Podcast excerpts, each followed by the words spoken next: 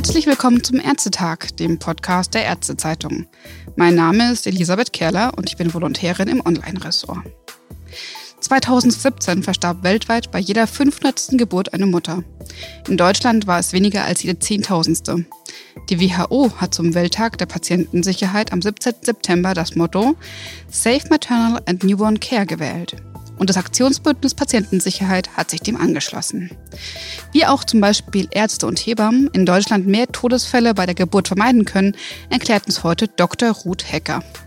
Sie ist die Vorsitzende des Aktionsbündnisses Patientensicherheit, selbst Fachärztin für Anästhesie und Chief Patient Safety Officer der Universitätsmedizin Essen. Ich grüße Sie, Frau Dr. Hecker. Guten Tag, Frau Kerler. Was genau hat Sie dazu bewogen, sich bei dem Welttag der WHO anzuschließen? Weltweit ist die Sterblichkeit von Frauen bei der Geburt doch ein wesentlich größeres Problem als in Deutschland. Ja, das stimmt. Und das ist sicherlich weltweit größer und die Geburtshilfe in Deutschland ist sicherlich auf einem guten Stand, aber nichtsdestotrotz passieren weiterhin Fehler, die zu Patientenschäden führen, also zu Schäden bei Mutter und Kind. Und natürlich können wir auch noch was verbessern. Auch wir können immer noch besser werden in vielen Bereichen der Geburtshilfe, um weitere Schäden zu vermeiden.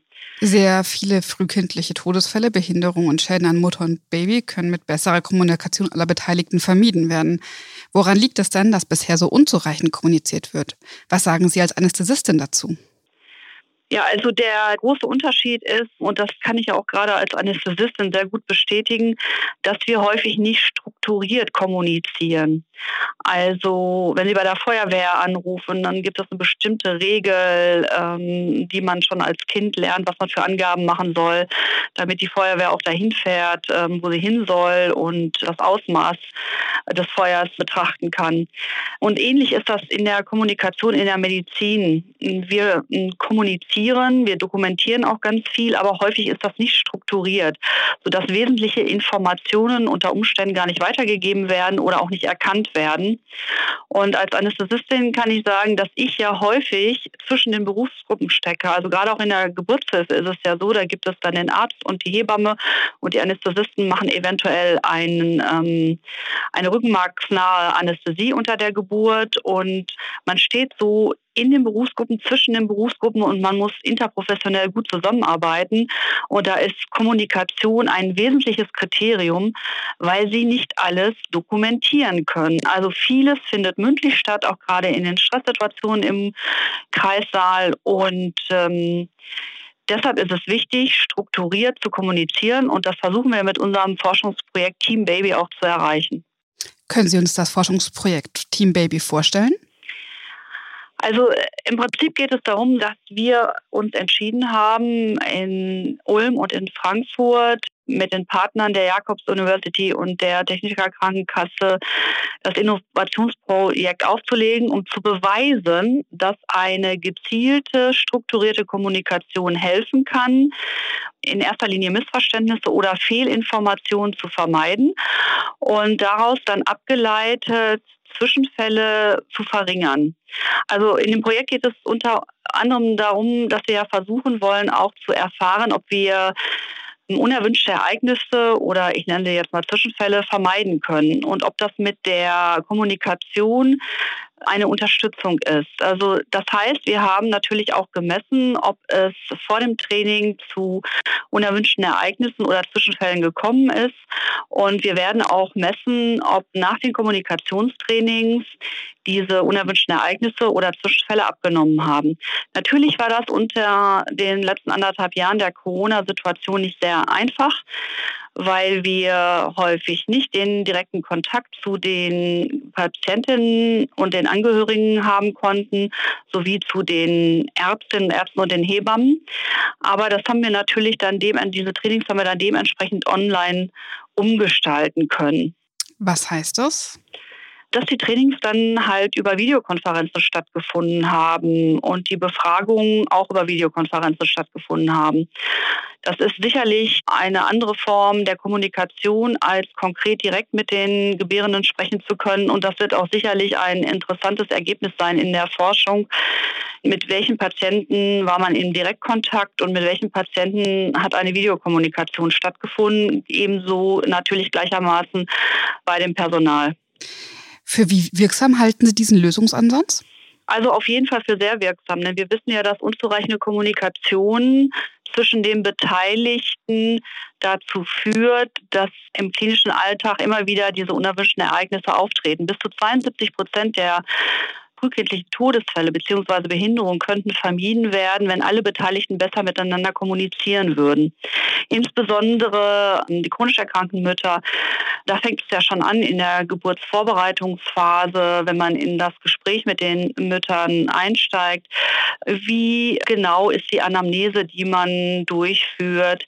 Wie genau erzählen auch die Mütter, welche Begleiterkrankungen sie haben, an welchen chronischen Erkrankungen sie in welcher Intensität leiden? Werden, wie entwickelt sich das auch noch unter der Schwangerschaft? Und deshalb ist es sehr wichtig, also die Kommunikation ist nach wie vor die Basis der Hebammen-Arzt-Patienten-Beziehung das ist ja eigentlich nichts Neues, nur wir haben halt festgestellt, dass häufig nicht ausreichend kommuniziert wird und nicht ausreichend strukturiert kommuniziert wird. Und das wollen wir mit diesem Training erreichen, dass beide Seiten kennenlernen, was eine strukturierte Kommunikation bedeutet und die dann auch anwenden und die These ist ja, wenn alle Seiten, also Hebammen, Ärzte, gebärende Angehörigen, die strukturierte Kommunikation kennengelernt haben, dass sie dann so sicher kommunizieren, dass es äh, am Schluss zu weniger Zwischenfällen kommt. Sie haben jetzt ja schon Frauen mit Vorerkrankungen insbesondere angesprochen. Könnte hier nicht die elektronische Patientenakte hilfreicher sein? Also hilfreicher sicherlich nicht, weil die Kommunikation das A und O ist. Ein digitales Tool, eine digitale Dokumentation wird die direkte Kommunikation nicht ersetzen, aber sie ist natürlich eben schon strukturiert. Der große Vorteil gegenüber den Blättersammlungen in Patientenakten und ist natürlich wahnsinnig wichtig und mindestens gleichwertig und ein starkes Unterstützungstool, auf jeden Fall. Es ist nur unter der Geburt auch in den Stresssituationen so, dass sie häufig nicht direkt dokumentieren können. Also entweder können sie sich mit dem Patienten, mit der Patientin beschäftigen oder sie können dokumentieren. Und dann wird häufig nachdokumentiert. Deshalb ist die Kommunikation, das Lernen der Struktur von Kommunikation, wie äußere ich mich, was äußere ich wie, äußere ich meine Befindlichkeiten, habe ich auch den Mut zu äußern, dass es mir im Moment gerade schlechter geht oder ich ein ungutes Gefühl habe, dass ich gerade keine Kindsbewegung mehr spüre oder dass mein Puls sich erhöht und ich das Gefühl habe, mein Herz rast. Also wie kann ich das äußern? Wie kann ich das strukturiert äußern? Und habe ich auch den Mut, so etwas zu äußern? Ähm, das kann man in Stresssituationen durch eine elektronische Patientenakte sicherlich nicht nicht austauschen. Allerdings ist sie natürlich unglaublich wichtig und strukturiert schon im Vorfeld. Das heißt, wenn die Patientin zu ihrer Hebamme oder Arzt geht, dass sie natürlich im Vorfeld die Informationen ihrer chronischen Erkrankungen alle mit sich trägt. Aber dann kommen ja noch so Sachen dazu, hm, dass sich ja vielleicht was ändert, was irgendwo noch nicht dokumentiert ist. Der Patientin geht vor der Geburt mit ihrer chronischen Erkrankung drei, vier Tage vorher etwas schlechter. Das kann sie, das ist ja dann nirgendwo dokumentiert und das wird dann wiederum in der direkten Kommunikation, in der sprachlichen Vier-Augen-Kommunikation hm, ein, ein wichtiger Moment sein. Das könnte ich mir vorstellen, insbesondere für Frauen aus bildungsferneren Schichten und Migrantinnen besonders wichtig, eben zu lernen, sich selbst auszudrücken und auch in so einer Situation sagen zu können, wie es einem geht. Glauben Sie, dass Sie diese Personenkreise mit Team Baby auch erreichen können? Es ist tatsächlich so, ähm, dass sicherlich in Frankfurt in der Erprobungsgruppe, in der Projektgruppe auch Frauen dabei sind, die bildungsferner und auch fremdsprachlicher sind.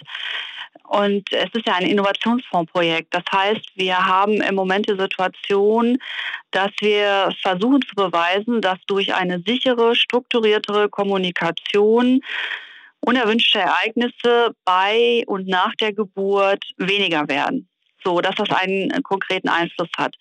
Und wenn man die Krankenkassen davon überzeugen kann, wenn man den Innovationsfonds-Projektträger davon überzeugen kann, dass das sinnvoll ist, dann muss man gucken, inwieweit man auch Gelder dafür bekommt, dass das in die Regelversorgung geht oder dass mehr Geburtshilfen Interesse daran haben, so etwas anzubieten weil natürlich auch die Mitarbeiterinnen und Mitarbeiter ein besseres Gefühl haben, wenn sie ihre Patientinnen, Gebärenden besser verstehen und auch behandeln können, wenn die Behandlung dadurch sicherer wird oder das Handeln dadurch sicherer wird. Denn keiner von den Hebammen, Ärztinnen oder Ärzten möchte eine unsichere Behandlung oder möchte in eine Situation rutschen, die zu unerwünschten Ereignissen führt. Das möchte kein Aktiver, der in der Geburtshilfe arbeitet.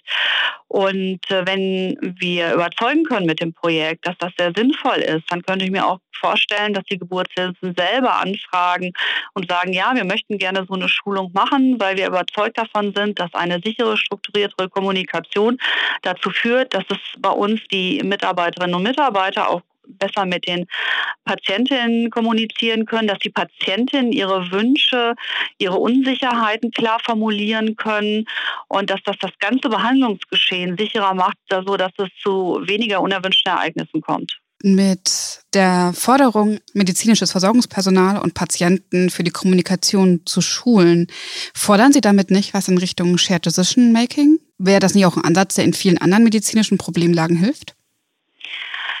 Shared Decision Making bedeutet ja, dass der Patient vollumfänglich informiert ist und dann mitentscheiden kann. Das ist natürlich eine Grundvoraussetzung dazu.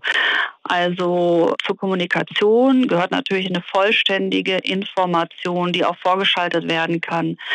Und natürlich, also wir probieren das im Bereich der Geburtshilfe aus, aber die strukturierte, ähm, vollständige Kommunikation, die ist natürlich in allen Berufsgruppen wichtig. Also strukturierte Übergaben in Teams, zum Beispiel äh, zwischen Intensiv- und Allgemeinstation, ist absolut wichtig. Es ist wichtig, dass alle wichtigen Informationen immer an allen Schnittstellen korrekt und vollständig weitergegeben werden. Und es geht ja auch bei der Kommunikation um Empathiefähigkeit. Also dass sich das Fachpersonal nicht nur als Experte fungiert, sondern sich auch in die Patienten hineinversetzen können.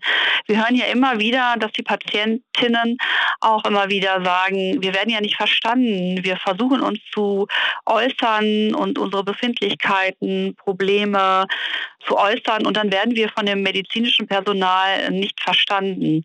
Also die Kommunikation soll ja auch dazu führen, dass die Empathiefähigkeit des medizinischen Personals gegenüber den Patientinnen verstärkt wird und Fachbegriffe vermieden werden, Behandlungsschritte klar dargestellt werden und angepasst in der Situation vermittelt werden. Und das probieren wir jetzt in diesem Setting, das glaube ganz gut geeignet ist, weil es relativ überschaubar ist. Also wenn Sie auf einer Normalstation begegnen Ihnen, da liegen Sie mehrere Tage in der Regel. Da begegnen Ihnen viele, viele verschiedene Mitarbeiterinnen und Mitarbeiter des Fachpflegepersonals, dann begegnen ihnen unglaublich viele verschiedene Ärzte, Assistenzärzte, Oberärzte, Chefärztinnen. Und in dem Setting, dass sie mehrere Stunden im Kreis sind, vielleicht auch einen Tag oder anderthalb Tage, es ist ein umschriebener Kreis von Personal, von Hebammen und Ärztinnen, mit dem sie, dass sie natürlich auch gezielt schulen können. Und es ist ein definierter Kreis von Patientinnen, die sie schulen können, sodass das eigentlich ein geeignetes Setting ist, um auszuprobieren, ob eine strukturierte und zielgerichtete Kommunikation wirklich dazu führt, dass unerwünschte Ereignisse weniger auftreten. Denn die unerwünschten Ereignisse treten ja aufgrund, ich habe dich nicht verstanden, ich habe vergessen, ach, das habe ich nicht richtig verstanden oh, ähm, ja, das hast du mir nicht so gesagt. Ich habe das Medikament verwechselt, weil ich dachte, du meinst das. Ach, die Dosierung ist falsch gelaufen, das habe ich nicht richtig verstanden. Also aus vielen Missverständnissen und Nichtverstehen kommt es zu einer großen Anzahl von unerwünschten Ereignissen, die eben nicht alle dokumentiert sind. Teilweise, weil es auch häufig keine strukturierte Dokumentation gibt, beziehungsweise weil in bestimmten Situationen nicht sofort dokumentiert werden kann. Da läuft es halt über die mündliche Kommunikation. Und deshalb halte ich das für ein sehr geeignetes Setting, das dort auszuprobieren, um dann zu sagen, vielleicht kann man das auch dann übertragen in andere Bereiche des Gesundheitswesens oder in andere Fachabteilungen. Was ist dann der konkrete nächste Schritt? Das Projekt zum Abschluss zu bringen und das Projektergebnis zu warten. Also Kommunikation war für uns im Aktionsbündnis Patientensicherheit ähm, schon immer ein Riesenthema. Wir haben vor einigen Jahren eine ganze Jahrestagung zum Thema Kommunikation geführt. Kommunikation ist die Basis der Arztinnen-Patientinnen-Beziehung. Und in der Kommunikation kann man sehr, sehr viele Fehler machen und bis zu 80 Prozent aller unerwünschten Ereignisse die zum großen Teil vermeidbar sind. Da liegt das Problem in den Kommunikationsfehlern. Wir versuchen zum Beispiel hier an der Universitätsmedizin Essen versuchen wir ähm, Closed-Loop-Kommunikation zu schulen, also Drei-Wege-Kommunikation zum Beispiel, aber auch Kritik geben und annehmen ist ein ja, eine Kommunikationsgrundlage. Speak Up, übrigens auch wichtig in diesem Projekt Team Baby, dass sowohl Arzt, Ärztinnen, Hebammen als auch Patientinnen sich klar äußern können, wenn sie sich in einer Situation unsicher fühlen.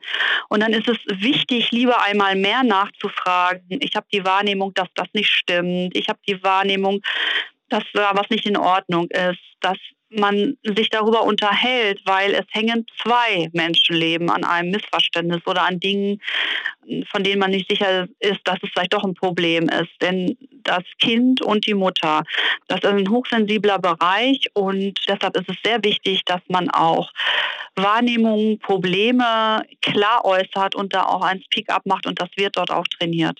Wünsche, Bedürfnisse und Bedenken wirklich anzusprechen. Sie haben die Drei-Wege-Kommunikation erwähnt. Könnten Sie die noch mal kurz erklären? Ja, sehr gerne. Also bei der Drei-Wege-Kommunikation geht es darum, dass der Informationsgeber zum Beispiel sagt, geben Sie der Patientin XY so das Medikament AB in der Dosierung BC und dann sagt er natürlich noch, wie das Medikament gegeben werden soll, oral, intramuskulär, subkutan oder IV. Also der Applikationsart wird dann noch angegeben. Und häufig, das kennt man ja auch, dass man das Medikament vielleicht falsch versteht. Und dann ist es gut, wenn der Informationsnehmer diese Information nochmal genauso wiederholt, in allen Teilbereichen. Die Patientinnennamen nochmal nennt, das Medikament nochmal nennt, die Dosierung nochmal nennt und die Applikationsart nochmal nennt. Und dass dann der Informationsgeber das nochmal wiederholt. Also so nach dem Motto, Sie geben der Patientin das Medikament in der Dosierung und in der Applikationsform. Ich wiederhole, ja, ich gebe der Patientin XY das Medikament in der Dosierung, in der Applikationsform und dann wiederholt, ja, genau, das hast du richtig gesagt, äh, du solltest der Patientin, du sollst der Patientin das und das geben in der Dosierung und vor allen Dingen auch in der Applikationsform. So kann man überprüfen, ob die Information wirklich auch angekommen ist. Und das ist Drei-Wege-Kommunikation. Vielen Dank. Ich möchte mal noch zu einem anderen Punkt kommen. Und zwar die Verbesserung der Kommunikation wirkt mit Hinblick auf Geburtstraumata ja präventiv. Aber wie kann Patientinnen geholfen werden, die kritische Erfahrung bei der Geburt gemacht haben, damit sich eben kein Geburtstrauma entwickelt?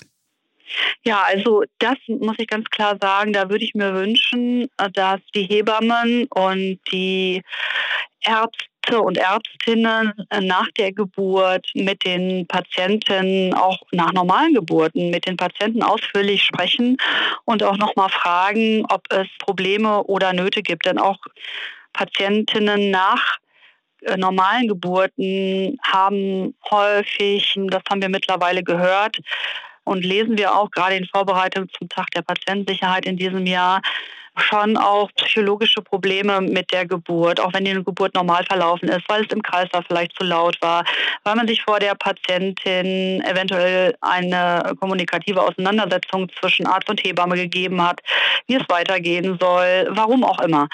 Also ganz wichtig wäre es als Arzt, Ärztin und Hebamme nach der Geburt mit der Patientin und den Angehörigen zu sprechen und ein weiteres Gesprächsangebot zu machen. Ich habe zum Beispiel erlebt, dass eine Patientin nach einer normalen Geburt, alles war super, vier Wochen später dann gesagt hat, ich habe eigentlich die ganze Geburt überhaupt nicht mitbekommen.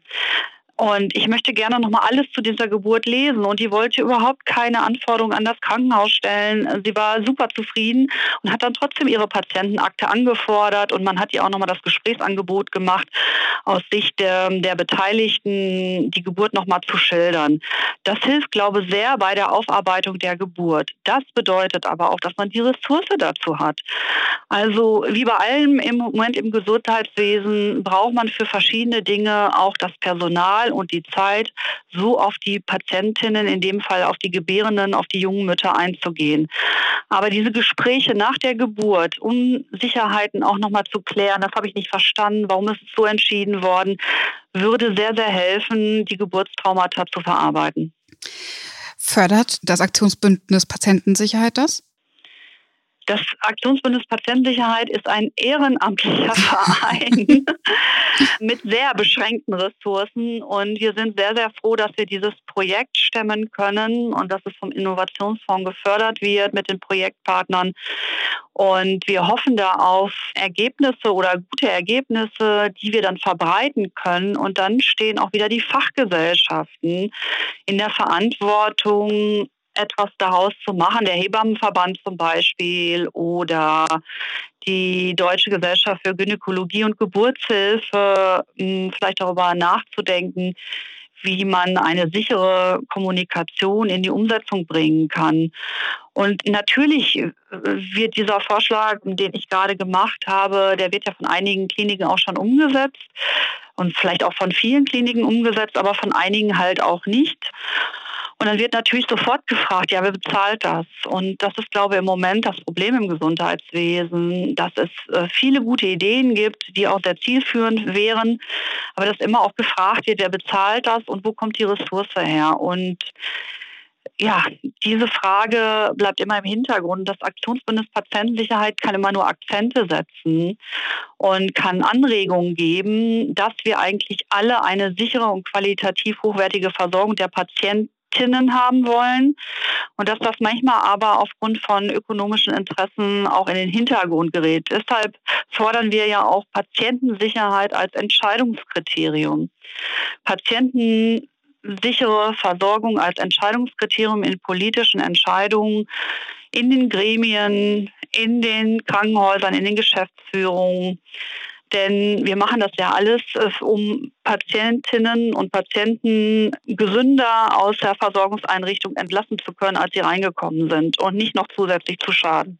Ich möchte noch mal konkret auf die Rolle der einzelnen Personen zurückkommen. Was kann jeder in einem Gesundheitsberuf bei der Geburt ganz konkret tun, um zu helfen? Also es gibt individuelle Faktoren, Teamfaktoren und Führungsfaktoren. Und ich als Einzelner kann auf jeden Fall immer meine Bedenken und Bedürfnisse äußern. Das ist, glaube ich, im Moment in der Kultur auch nicht mehr so on vogue dass ich halt meinen Kollegen ansprechen kann. Also erstmal kann ich meine Standards einhalten, die ich einhalten muss zur sicheren Versorgung der Patientinnen und Patienten. Ich muss aber auch einen Kollegen darauf ansprechen können, wenn der sich überschätzt. Also wenn er Dinge tut, für die er vielleicht noch nicht ausgebildet ist oder wo man als Außenstehender sieht, da rennt er vielleicht in eine Unsicherheit hinein, dass man nochmal sagt, stopp, lass uns nochmal darüber reden, ist das jetzt der richtige Weg, die richtige Entscheidung. Diese kritisch hinterfragende Grundhaltung, Dinge zu hinterfragen, warum funktionieren sie nicht, was kann da schiefgehen, das kann ich als Einzelner zum Beispiel tun. Und dann gibt es Teamfaktoren. Nur wenn Sie sicher in einem Team arbeiten können, können Sie auch Patientensicherheit herstellen. Das heißt, sind das gut ausgebildete Teams, die sich untereinander verstehen, ist, ähm, wie ist der Konkurrenzstatus, wie ist die Kooperation der Einzelnen, ist das Team stabil aufgestellt, gibt es häufige Mitgliederwechsel im Team, das alles sind Faktoren, die zur Patientensicherheit eben beitragen können oder eben auch nicht beitragen können. Wie unterhalten wir uns im Team über Probleme? Wenn wir sehen, dass was nicht funktioniert, können wir im Team Kritik geben und Kritik auch annehmen und darüber sprechen, ohne persönlich zu werden. Und dann gibt es natürlich noch Führungsfaktoren. Und die Führungsfaktoren sind ganz klar die Vorbilder dass ich erstmal als Vorbild mich auch an Standards halte, auch als Vorbild strukturiert kommuniziere und vor allen Dingen keine Teammitglieder bloßstelle, wenn jemand was Falsches gemacht hat. Denn wir machen alle Fehler und alle Ärztinnen machen Fehler, alle Hebammen machen Fehler. Alle Mitarbeiter im Gesundheitswesen machen irgendwann mal Fehler und manchmal führen die auch zu Patientenschäden. Und da ist es halt wirklich wichtig, dass wir darüber sprechen können, ohne Einzelne bloßzustellen. Also das ist sicherlich auch ein Führungsfaktor. Das nur mal so grob skizziert, was dazu führen, zur Patentsicherheit führen kann oder eben auch nicht führt. Vielen Dank, Frau Dr. Hecker, für dieses informative Gespräch zum Welttag der Patientensicherheit. Und auch bei allen, die zuhören, bedanke ich mich für das Interesse. Gerne. Auf Wiederhören.